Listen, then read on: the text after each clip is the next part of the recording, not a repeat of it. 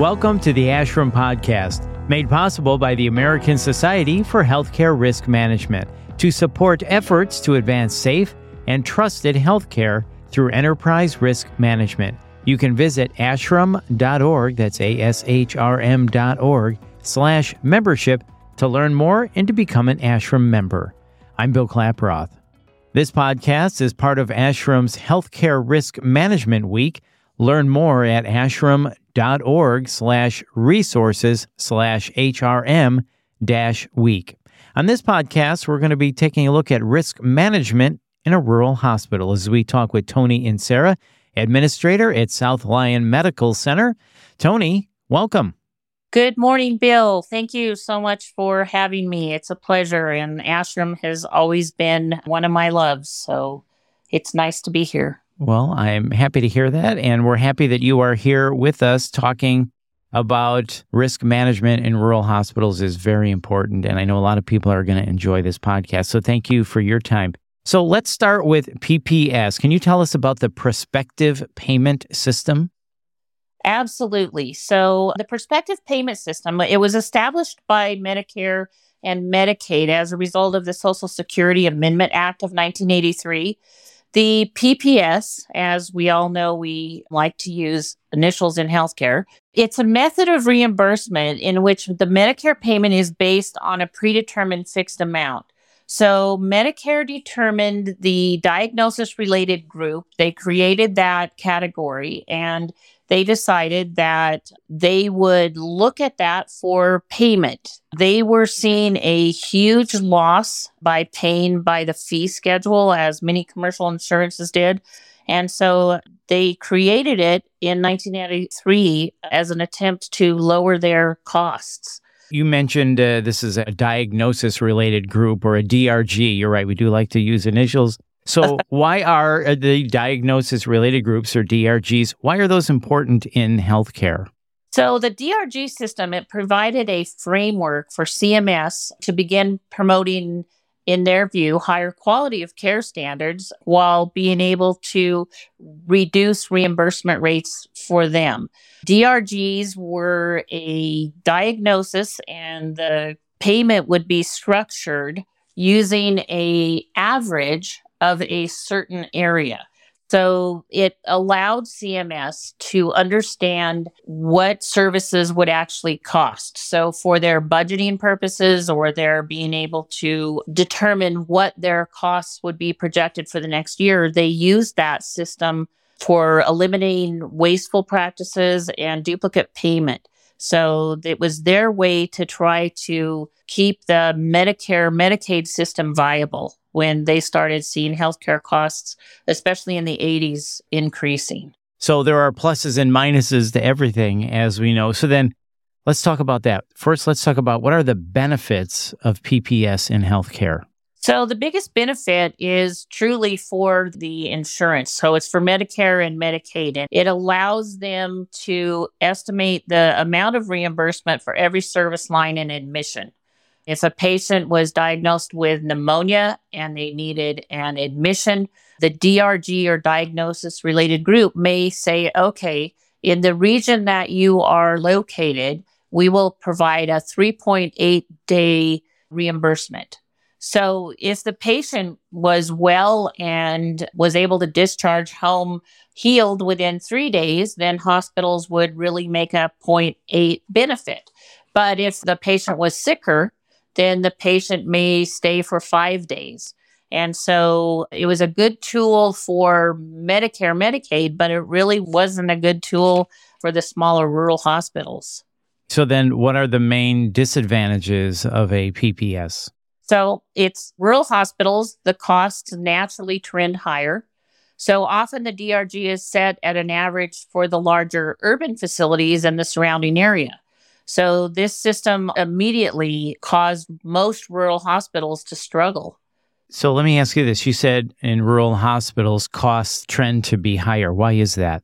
As understandable, we don't have often the commercial payer base. So a lot of times you're looking at retired or no pay or low insured patients. And often in rural areas, you have a higher complexity of a patient.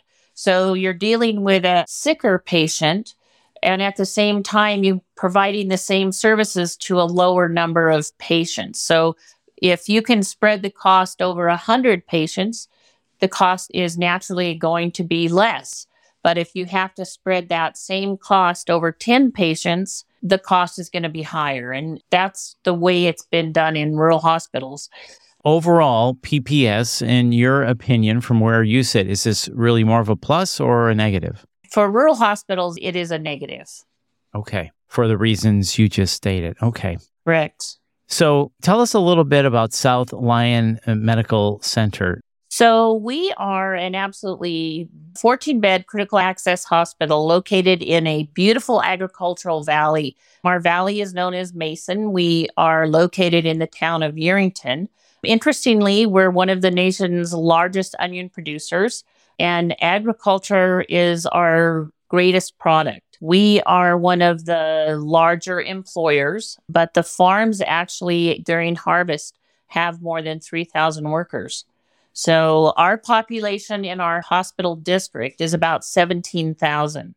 And the hospital actually was built in the early 1950s using Hill Burton funds. The area was found to have a large copper deposit, and the Anaconda Copper Company located here to mine that. When they came, they had more than a thousand workers.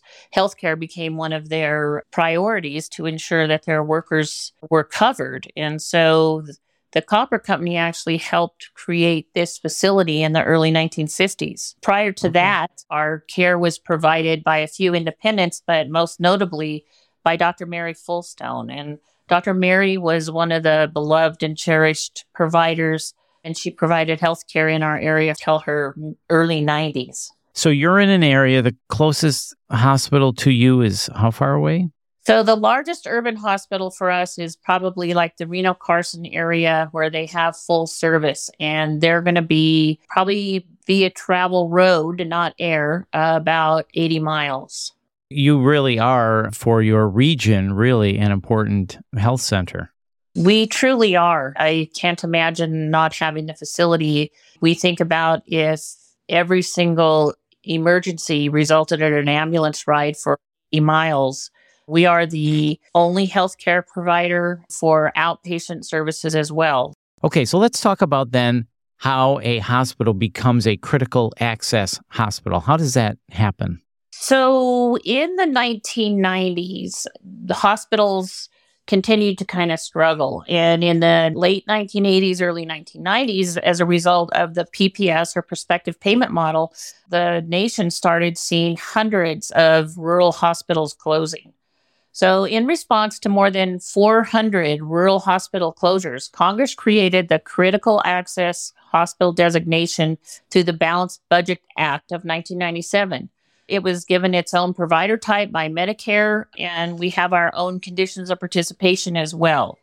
The program directly aimed to maintain small rural hospitals that serve residents who, as we kind of discussed, would otherwise have to drive a long distance for health care. The designation changed reimbursement from the DRG model to cost based. So each facility now is required to complete a detailed cost report annually, and then Medicare trues it up. The requirements of critical access, you have to have been established with Medicare before the law became. You have to be in a state that has actually allowed the designation of a critical access hospital. You have to be located more than 35 miles from the nearest hospital or interestingly, 15 miles in areas where you have mountainous terrain or only secondary mm-hmm. roads. So 15 miles if you're on a dirt road, and we have a lot of those here. So we are only allowed up to 25 inpatient beds, and we can only have our patients here on an average throughout the year of not more than 96 hours per visit that's one of the difficult provisions of being a CAH is making sure that if you admit a patient, they are there for 96 hours or less. And oh. we have to guarantee that we will always furnish 24 hour emergency care. So your emergency department is open 24 7? Yes, correct. And that, I'm sure, is a large expense as well. Absolutely. We average 10 patients a day through our emergency room, but we have to maintain the same staffing, the same supplies and equipment as if we saw 100 patients a day. So again, we're kind of looking at that cost spread over 10 patients instead of 100 patients. But the hospitals, we have to have a physician on call and within 30 minutes. In our instance, our physician has a apartment or a little apartment inside the hospital, so they are always on site.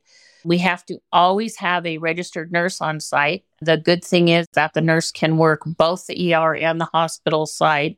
So if she's not busy, she can help in the hospital. Laboratory and radiology have a 30 minute response time. So our lab and x ray are on call from seven at night till seven in the morning. They are to be here within 30 minutes so, Toni, I know a lot of CAHs converted in the early 2000s, and you converted in 2016. So, first of all, why did you convert, and why didn't the hospital convert sooner? So, interestingly enough, the Electronic Healthcare Record Incentive Program in 2011 Again, Medicare and Medicaid was part of the program to encourage facilities to convert to electronic records. The program referred to as meaningful use provided financial incentives to eligible professionals and hospitals. They wanted to implement, upgrade, and demonstrate meaningful use of the EHR technology. So just converting wasn't good enough. There were very high standards. The incentive payments provided for prospective payment hospitals and critical access hospitals were significantly different. So the critical access hospital designations allowed smaller hospitals to receive, again, cost based reimbursement. So they would reimburse a hospital that converted to critical access the cost of the EHR system. It did not include the whole implementation and training costs. So we were really struggling with how to pay that. That's millions of dollars. The incentive program for prospective payment system hospitals included a ladder structure for a three year period that if you met meaningful use. So that ended up resulting in payments to us of over $5 million, a difference of probably two and a half million. The system cost about two and a half millions, and we were able to see another two and a half million that we could use for training and other implementation as well as operations. So we made the decision to stay PPS as long as we were still seeing a higher benefit from the meaningful use program, the incentive payment program, than we would see from being cost reimbursed in our inpatient hospital. So it was definitely a deliberate decision and was done every six months to review. Once the incentives were paid, then we looked in 2016 and we converted to a critical access hospital. Okay, got it. So then looking back over these past years since becoming a CAH, how has it helped the facility? Without a doubt, it has kept us viable. We struggled in the 2011 to 14, that was one of the most financially difficult times for the facility. We had a change of administrator, we had a change of our billing practices, and we converted to critical access. So there mm-hmm. are all these changes that definitely affected our reimbursement and just even our billing practices. So critical access now we have seen the benefit of probably 40% higher revenue by being based. And we are now struggling to come out of the pandemic, but we now are able to not make a profit, but at least remain viable for our community. So, can you talk more about the challenges of operating uh, a CAH? And you also mentioned the pandemic. Can you also talk about the effect the pandemic had on your hospital?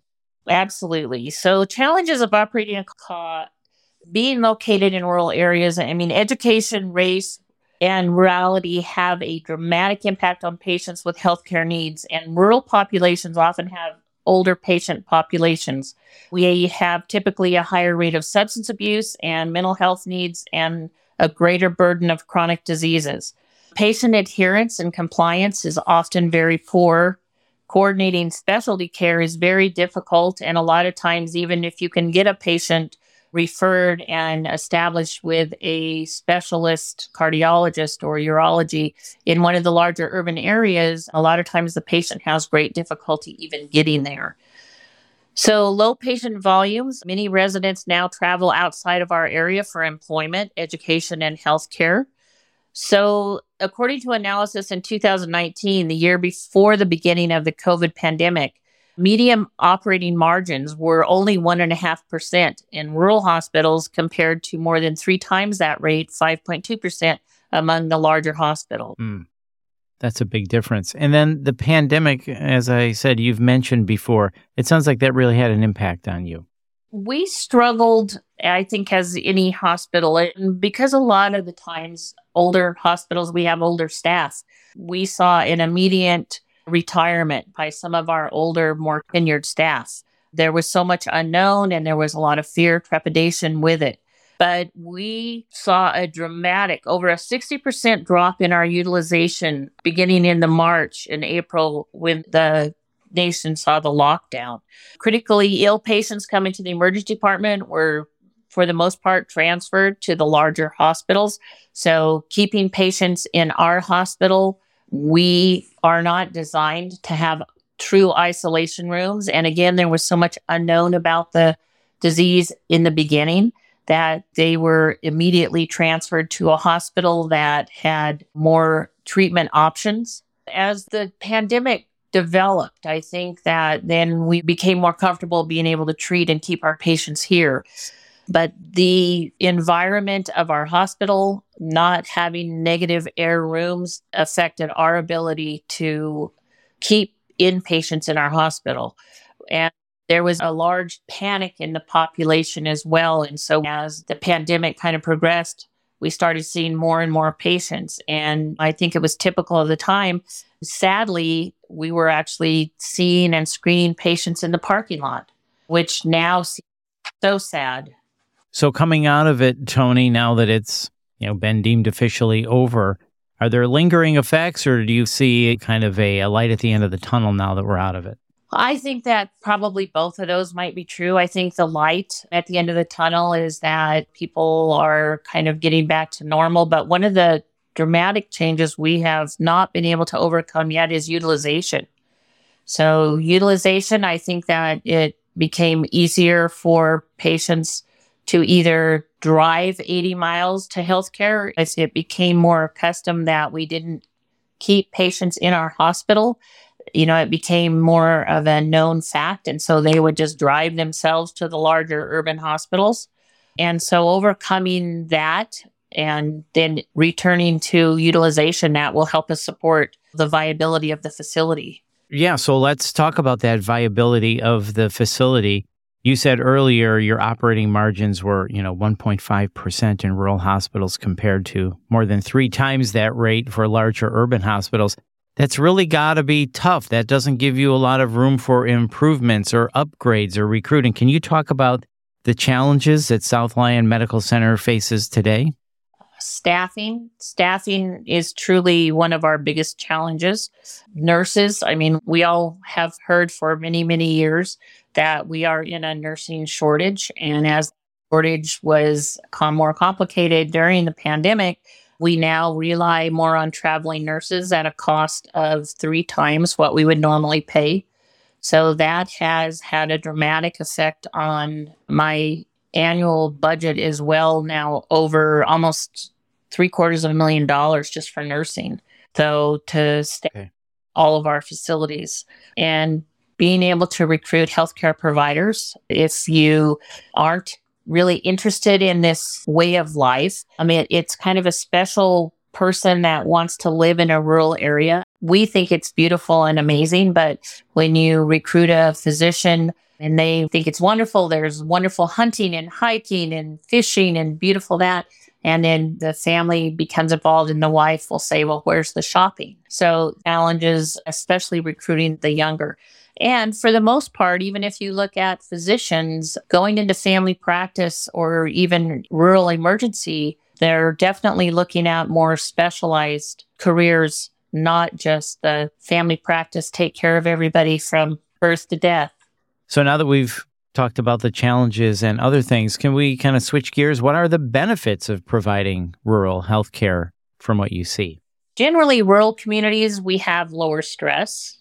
We have cleaner air and more privacy as far as sense of space within your community. I think that we offer a more relaxed pace of life for many of us.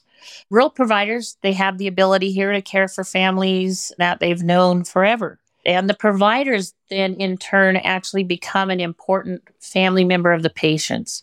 It's not out of line at all to have a gift given to the physician, mm-hmm. you know, whether it's eggs or produce or a card. Here in rural, there's definitely a sense of worth that's exhibited many times a day being in unique rural.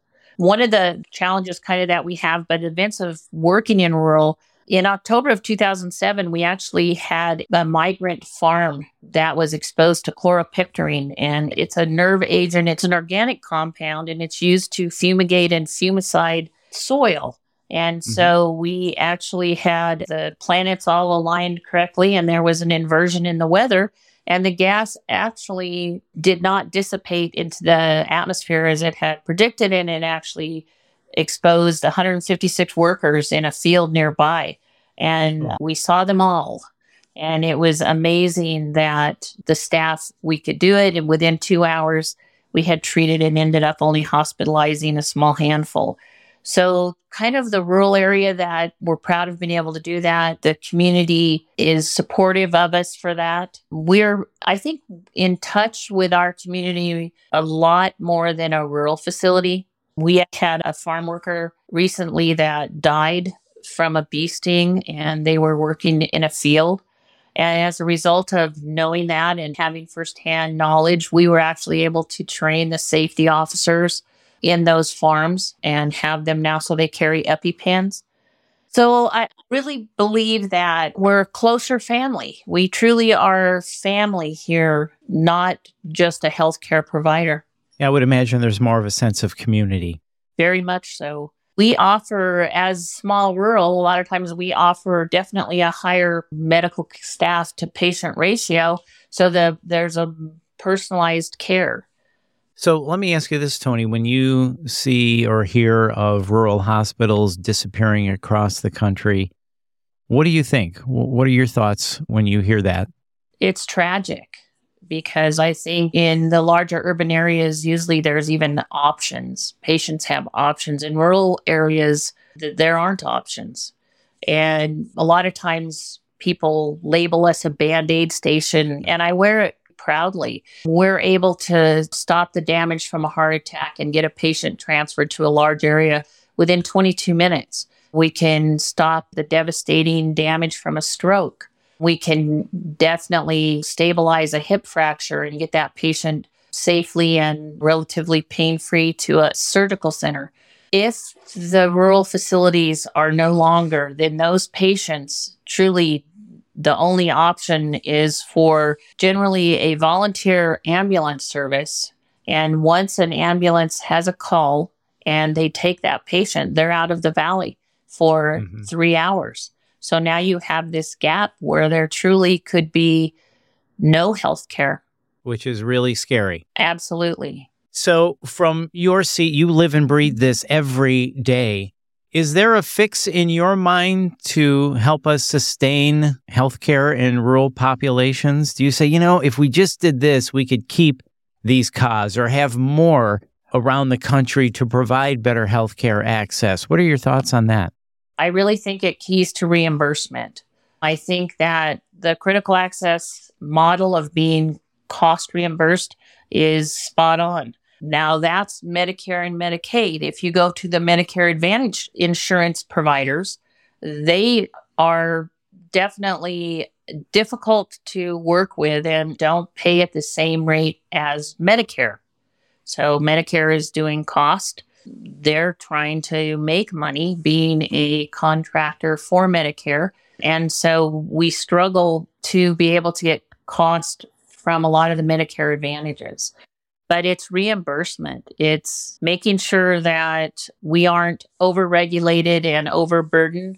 The unfunded mandates that we see often, whether it be reporting or a mandate to upgrade our 1953 facilities to a higher level of building code. A lot of times we can't do that without money. And even though we're a hospital district and we are supported by tax, the tax is basically enough to make sure we can keep our ER open. Well, thank you for sharing that information. It is an interesting look from your perspective on what we need to do to help our critical access hospitals. As we wrap up, Toni, thank you so much for your time. We appreciate it. When it comes to risk management, what it looks like in rural hospitals, anything else you want to add? It's interesting because I was actually hired and became a CPHRM in 2006 after working many years as risk manager. As the emphasis became more on risk management and the importance of risk management, I think it took a few years longer to really get becoming meaningful in the rural areas. So in 2006, I was the CPHRM and have embraced that education, and we have seen dramatic improvement in risk reduction activities by embracing enterprise risk management and ensuring that we can reduce the risks before they ever become something that could be litigated or could be harmful to patients. So I became administrator in 2013, and I always say it's proof that God has a sense of humor because I think if anyone in, working in risk management, I think I said daily, there's not enough time or money to do that thankless job. And so I've been here since 2013. I am still the risk manager. Hopefully, I have found a gal that I am training and she will be a great access. But risk management is now, I would put it right under financial viability, important, uh, different facets that it actually helps maintain the healthcare viability as much as finance. Absolutely. It's a good way to put it and, and think about it. Well, Toni, thank you so much for your time. We appreciate it. You are very welcome, Bill. Thank you for this opportunity. You bet. And join the American Society for Healthcare Risk Management in celebrating HRM Week, June 19th through the 23rd of 2023. This annual event held in the third week of June is the time to show your appreciation for healthcare risk professionals in your organization and your community. For more information, visit ashrm.org slash resources slash HRM dash week. You can also visit South Lyon Medical Center at slmcnv.org. In addition, ASHRM is accepting nominations for the ASHRM Healthcare Risk Management Professional of the Year Award. Just go to ashrm.org slash education slash risk dash management dash award. And if you found this podcast helpful, please share it on your social media channels and check out the full podcast library for topics of interest to you. I'm Bill Klaproth. Thanks for listening.